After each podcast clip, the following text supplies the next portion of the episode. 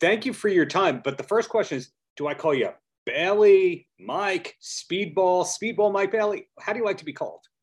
Um, you can call me whatever you want. Uh, I'm okay with either, honestly. Speedball. I, so I've been called all three. In Japan, they call you by your last name. So I'm used to be called Bailey from there as well. Uh, Speedball, I like. Mike, I like as well. So please, your choice. well, Mike, thank you for taking the time. You've had a fantastic run in Impact, and it just keeps getting better and better and better. Did you know it was going to go this great when you signed there, or are you just taking it one week at a time? I mean, yes, I did. and that's the exact reason I signed there. I mean, I knew the level of talent that was going around. I am, of course, uh, familiar with the X division. I've been a fan my entire life almost. And the exact reason I joined Impact was to mix it up uh, with all the, the, the absolutely top tier world class wrestlers that are in the X division. And I am not surprised that it has been going this well. So you're one of those self-belief positivity people. Have you always been that case or just in the last couple of years as things got better, you then got uh, optimistic about things? So I don't consider myself an optimist. I consider myself a realist. Um and so because I don't think it's like blind optimism and going, ah, no matter what, it'll go well. No, in fact, I'm extremely anxious and calculating. And so there was a lot of thought that went into you know that decision and i take every match extreme extremely seriously and there's no like there's no no positivity there's no blind faith that anything will ever go right however uh i spent many many years developing the skill set that i bring to the ring yeah uh, as have you know all the excellent wrestlers that make up impact wrestling so it's more it's more mathematics than positivity Hmm. Well, speaking of awesomeness, you're going to Louisville, Kentucky for some impact events in the very near future. Is that a city that you spend much time in? So, unfortunately, not. Uh, this is going to be my third time performing in Louisville for Impact Wrestling this year, and this is my curse as a professional wrestler: is going to all these great cities and getting to enjoy none or very little of them uh i it's i make a conscious effort sometime to take an extra day uh when my busy schedule allows it to you know sightsee and enjoy the local foods uh but i have not gotten to enjoy much of louisville yet and i would absolutely love to uh because i have faith in it being a great city because i know the audiences that come to watch impact over there at old forester hall are always fantastic and loud and supportive and i appreciate that immensely so yeah, I, I think I should spend more time in Louisville. I should make an effort. Well, is it the difficult part about seeing the city? Is it the old wrestler thing of you get into the city, you get the rental car, you got to go to the gym, you got to tan, you wrestle, then you're there for a couple of hours after that, and then there's no time? Or is it more of you're going appearance to appearance, or do you just like to sleep? Uh, quite frankly, it's a mix of all. I mean, the sleeping goes into the preparation. Uh, I always do a lot of uh, match watching, a lot mm-hmm. of watching footage. Uh, when I know my match in advance, I always make sure to be prepared for that, which usually means an extra couple hours of watching, watching some wrestling uh, ahead of doing some wrestling, yeah. which you know adds up to the other appearances and the tanning and the gym and all of that. So yeah, it's a combination you're a student of the game, still at this high level, you're still studying tape. That's admirable. Well, uh, of course, but I, I don't think that's an option. I don't think that's a negotiable thing. I think if I want to, if I want to maintain the level at which I perform, being a student of the game is a is a no brainer. It's a necessary step in the process. Does that have to do with your history in Japan for the most part? Because it's a it's a sport. It's taken more seriously in Japan than in some parts of the states per se. But the people that train you are very instrumental in your long-term profession.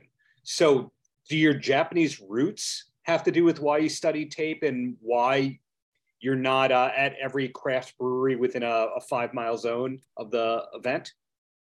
Um, so that's very hard to say. Uh, but I, so I will disagree with you. Definitely not the craft brewer thing, because if there's anything I've learned about wrestling in Japan is that uh, the way over there is to do both is to study tape all morning and then wrestle and then spend the rest of the night at the craft brewery uh, but uh, i don't know honestly that's hard to tell if you had a, a control control version of speedball mike bailey that didn't spend so much time in japan uh, i wonder if i would be doing the same thing but i think yes uh, because again it's very common in professional wrestling uh, if you're attempting to be one of the best wrestlers in the world no matter what your path has been, you put the utmost care and effort into every match.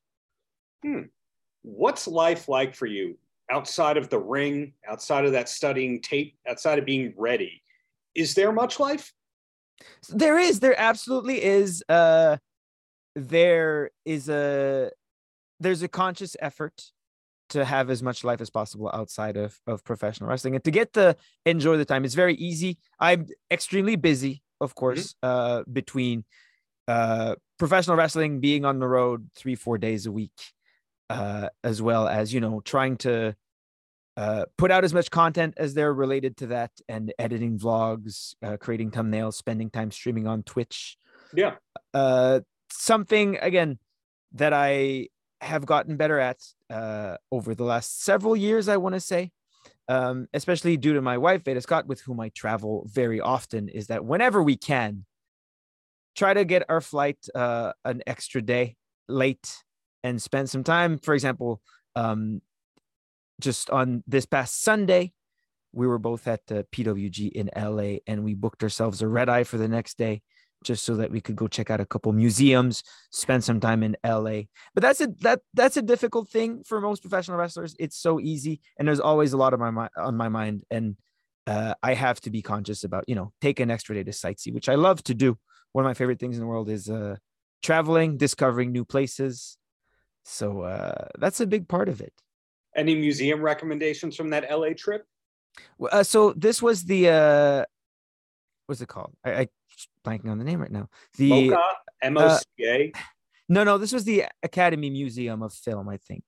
Mm. Uh, which was very nice, uh, a, a, very very pleasant experience, um, and I think that's the only museum I've ever seen in LA. We're thinking about the LA Zoo. We do love zoos. Uh, we'll be going to the uh, Cincinnati Zoo sometime in the next week, most likely around a, a trip to Dayton for Pro Wrestling Revolver but uh yeah we like we like zoos we like museums we like sightseeing we like walking around. Walking around in cities is honestly without a plan probably one of my favorite things. Amen to that. Are you also the type that picks up the souvenirs when you go to the zoos and the museums? No i am not. I'm not a collector of things at all. And i hmm. think i should be because i've come across a lot of like fun wrestling memorabilia and stuff that i probably should have kept but never did. I mean for due to traveling so much and for the last i want to say maybe 10 years of my life i've been living essentially out of a suitcase and i've barely yeah. barely had a home just constantly moving. I just haven't considered amassing that many possessions. Like toys and stuff are, are interesting and fun but i've never really spent much time. However one thing i am uh consciously making an effort to do given that people are so kind in buying speedball Mike Bailey t-shirts and stickers and stuff is buying more shirts and clothing to you know help support the organizations I want to support. I'm not wearing it now. I wish I was, but I you know we went to Columbus Zoo recently and I picked up a Columbus Zoo shirt that I wear proudly. Hmm. The free advice that I'll give you is the souvenir that you buy in every city is the refrigerator magnet. They take up ah. no space, and then you have a whole door or wall of fridge magnets See, that's very smart. Yeah, every now and then the smart thing comes out of this guy's mouth. That that was the one for the day. So the last question before I let you go. Do you have a TV recommendation, a show that we should be watching that you say is great and or the wife says is great and that's that? So on a plane, I just watched um and this is my favorite thing. This is always the best flights. And uh, I'm gonna go back and I'm actually gonna recommend two shows because mm-hmm. one of the greatest flights I ever had was on the way back from Japan, which was a 13 hour flight from Tokyo yeah. to Montreal. And I stumbled across a, a show called The Night of, mm. which is on, on HBO Max. And they had the whole, it's a, it's a mini series. So there's only one season, but they had the whole show on one flight. And if you can find an entire uh, season to watch. Yes. That's always that's always going to make the flight go by so much faster. Then because the problem with movies is you watch one, it's great, and then you have to pick another one, and then you have to you know check in. Uh, but I started watching a show called Sixty First Street, Oh yeah. uh, which is very rough, but very well done and very enjoyable. Uh, I got to watch the first four episodes on my flight back from LA, and I would definitely recommend it. I think that's on AMC. That is on AMC. That's correct. Yeah. Every now and then, this guy knows something. But anyway, Mike, looking forward to seeing you wear some championship golds for a long, long time in the future. But keep up all the greatness, and I hope you get to have that extra day in Louisville as well. Thank you so much. Kal Rupali, how's your day going aside from answering the same questions over and over and over again? You know, pretty great. Can't, can't complain. We we love the the show, so it's it's a, a a lot of fun to talk about. Yeah. Rupali, how many of the Santa Claus movies did you get to see before landing this wonderful role? Only the first one, actually. I'm hoping to watch the second and third one this Christmas, but uh, I'm really excited about that. Yeah. Same question at you, Kal. Sorry, say that again. Uh, same question at you. How many of the films had you had the pleasure of seeing Oh, before? I had seen them all, which which only made me more excited. I mean, I saw the first one came out I think when I was uh, when I was in high school, so all uh, only contributed to the excitement. Uh, Rupali, had you worked with anybody from the cast before being cast in this wonderful role? Actually, no, this is actually my first ever TV show or miniseries or movie um, that I've ever done. So this is actually a really important moment for me. I'm excited. What was your first impression of Kal? Yeah, what was your Um, first impression of Kal? Actually, we never really talked for like the first scene. We were just like looking away from each other in awkward silence. Sure. So yeah, Uh, like when we whenever we started the scene, Yeah. I remember you were doing this, Yep. but you were really nice, and the more I got to know you, the more comfortable I got to be with you. But yeah, She's not wrong. That first scene that we shot together, I think that was when the drones come through the window, right? Yeah. So there's this. Uh, it- it's a pitch. I, I play a tech bro. It's a pitch that I'm giving uh, to a bunch of investors, and so the combo of like having your daughter there and being in the in the tech world zone, um, probably not the the most like friendly to meet your uh, your coworkers, but it was it was a blast. yeah. It was uh, totally- uh, great show, of course. Congratulations on this one. Do you have any other favorite shows on Disney Plus? Um, I do watch a lot of shows, but I don't know their names. I do like to watch Liv and Maddie. I finished that series, and yeah, that's that's probably one of the uh, most watched shows that I've watched. Yeah. Same question at you, Kal. Any Disney Plus favorites besides this one? Um yeah, I uh there's a lot of nature stuff that I'm kind of addicted to. Not like not like equestrian champion kind of like uh sports stuff, but but uh you know, tra- the the Nat Geo tab especially. Um any any planetary exploration kind of stuff. I'll just be sitting there spaghetti and meatballs or tacos devouring television. But a lot of the stuff that I also watch is like like I'm excited for the new Crown uh season. I know they're still shooting it. Um I'm kind of all over the map with what I what I like and what I watch. Well, congratulations to both of you on this happening. You know, Thank you. it's Yeah. it must be exciting to have a timeless holiday oriented series actually come out. So look forward to what's coming next from both of you. Thank you. I appreciate it. Are you dialing in from Nashville? I am, yeah, from my home. And it's a Uh, beautiful day here. So it's this nice breeze and it's fall. I love it. It's my favorite time of the year. I remember hearing a decade or so ago that you were in Nashville. When did you actually move there? Oh gosh, I've been back and forth to Nashville. I think the first time I moved here was in the early 90s and stayed about six, seven years and then moved back to LA. This time I've been here, oh, I want to say 17 years, something like that. It's been a while. Been a while. I've spent more time here in Nashville now than I than being an LA girl. So that's a little weird for me. They uh, the reason I ask is because most of the LA people seem to have moved to Vegas or Nashville, but you were ahead of the pack on all that.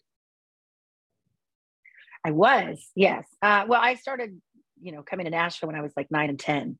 So I started in country music. Actually, a lot of people don't know that, and uh, that's really what was played in my home for my family, and that was my early musical influence. And uh, started singing around LA, uh, some in Vegas, any clubs that would have me. I didn't, you know, I'd go in the club and do my Stand By Your Man and my Patsy Clines and three or four songs, and then out the door I went because I was too young to be in the club. But um, that was kind of the earlier way that, you know, my dad didn't really know how to get me started.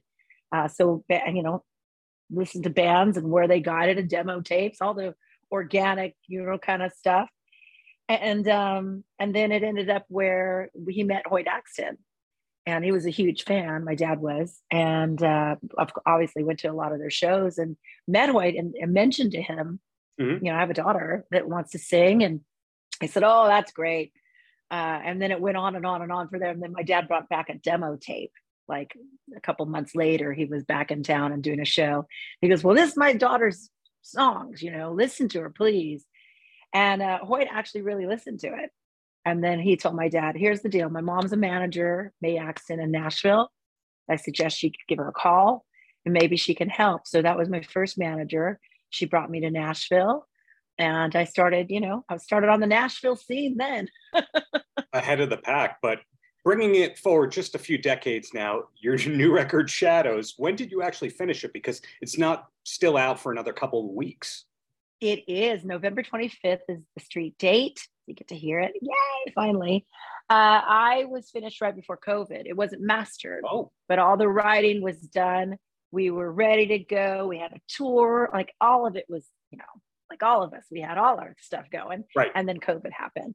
And uh, of course, obviously, you can't tour. So it's not a good time to release the album. So pulling it back. And it was released, it was supposed to be released again last year but I pulled it back. Although I had been out on the road doing shadows, if you will, the tour or showing the mm-hmm. music to the fans, um, because those dates were booked and aligned with that release date.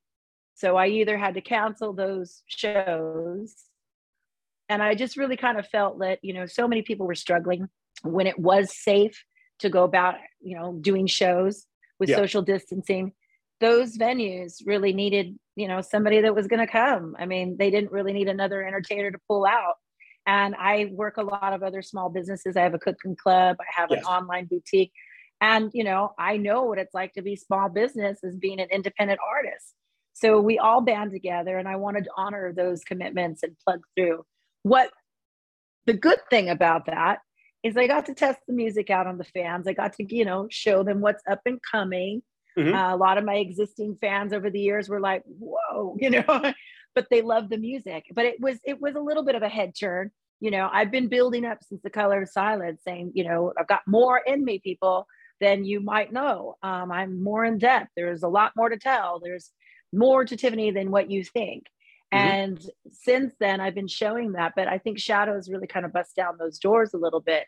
And it was awesome to see existing fans from you know, my gay fan base to my overly pop fan base to the new kids on the block fan base to, you know, my true to to people that are more of the rock mindset wanting to just check it out. It was great to see all of them kind of go, yeah, I like the music. Okay, like I get it. Um, and I think that's something that you, you know, you can do all the videos you want. You can do, mm-hmm. you know, it's great to talk about it. It's you know thank you for your time. It's, it's awesome. But there's something about seeing it live. That's where you know you get the true yes and amen. Um, and i am a live performer. That's what i do best i feel. Um, and you know having the right band behind me i've got a couple of guys from la guns in my band. Um, and we just go out Which and guys from LA Guns are in your band? That that's a great band. Johnny Martin and Scott Coogan are with me, and uh, we started. Brides of Destruction. Uh, he's yes. does doesn't he also sing backup? And he was on an All for One album. Oh, I believe so. Yes, I do believe so. He's got a great voice, actually. Scott is multi-talented, uh, Yeah. and he's a great, great guy. So I enjoy being out on the road with those guys. We start again in February, spot dates. Um, not really going to do a full tour tour on this one. We've kind of upped the production. So a lot of the smaller clubs that we go to aren't going to really fit for this.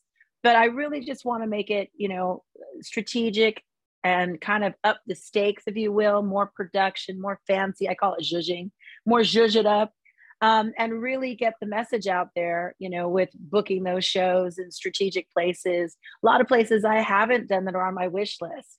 So I'm throwing that up to my agent um, now. But, you know, we'll be touring uh, America, we'll be touring the UK. Mhm. Australia is in the works now. And I really hope to go back to, you know, some of the Asian you know, some, some of the Asian countries, you know, like uh, Japan would be great. I'd love to get over there. Um, uh, Singapore is always great for me. Um, Malaysia, I'd love to go back there. These are all my wish list. Thailand, but I. I mean, not just music, but also the food influence. Like I said, I have a cooking club. Let's Food with Tiffany. I'd love to go work with some of the chefs there. And it, to me, I mean, nowadays, you know, after COVID, we just got to live our lives and food and music packages together are awesome there are a lot of great night fun you know good one stop for your money so i'm Mhm. working that and then we're working some rock stuff and i think it all comes together it's going to take a second to connect the dots but the you know if you just live your life and you love what you're doing and you're true i think you will find your tribe. And that's kind of what i'm doing now. You mentioned a bunch of different job titles, but you didn't mention your acting career, which you've had success in. So, yes in- in very words, serious stuff. You you have a lot of different meanings to a lot of different people. That's something i admire about you in that when somebody goes we want to see quote the 80s pop star you'll do that stuff but you've evolved and you've grown so that there is the food stuff there is the acting there's the entrepreneurial stuff i'd heard about a shop that or two that you've had in the nashville area so Mhm. you've managed to not just reinvent yourself, but have a multifaceted career and a sense of humor about the whole thing. When did you start to feel at peace about all that and stop chasing major label stuff? Oh, uh, a while ago, actually. That's probably been 10 years now, at least. Um, you know, it, it's if it works for you, it's great. But um, a lot of my experiences was, you know, hurry up and wait. And then hurry up and do committees and hurry up. And it, we did a lot of talking about music rather than releasing music and seeing results. And for me, that's just mentally not cool. I like freak out.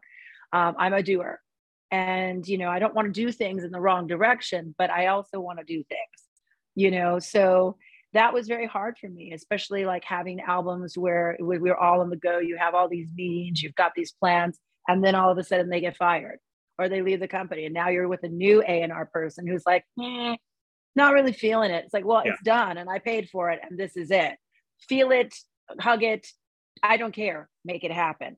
You know and you just you can't do that. You know people either have to be into it or they're not. Um and that's what i'm finding you know with everything i'm doing. There has to be a passion there. So my new label Deko they're really cool. They're small but they love music. That's a Mhm. good start right? They like you know they get entertainers. That's a good start. Um, and they're here they're there to help facilitate you know success in my dreams. Um, you know and so it's not really just about the money. It's not just about you know the protocol the, the it's really a heart thing. And i wanted to find again there's finding your tribe. You know i wanted to find people who are on that level you Mhm. know um, who support me however big or small. Um, and however again like i was just having a meeting with a label and for some reason they didn't know about my cooking club and they're like holy shit.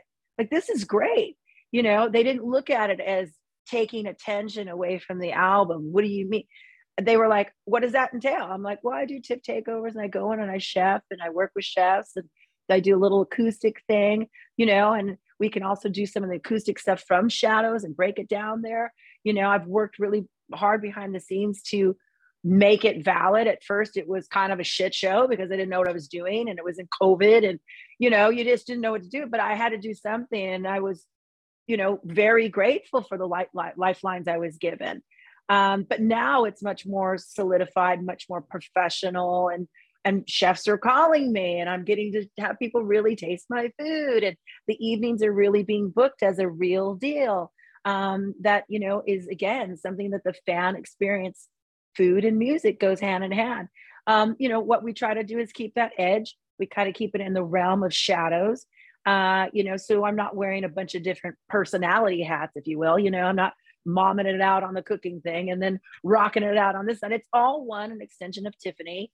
And, you know, that's hard enough to find, even in the cooking world, find people in that world. You know, some things don't work for me. But these evenings that we're putting together are going to really help support the album. I think they're going to be a great thing as well, woven in between the Shadows touring, that you can have a different experience with me and, you know, see the music Shadows broken down acoustically and have a great night.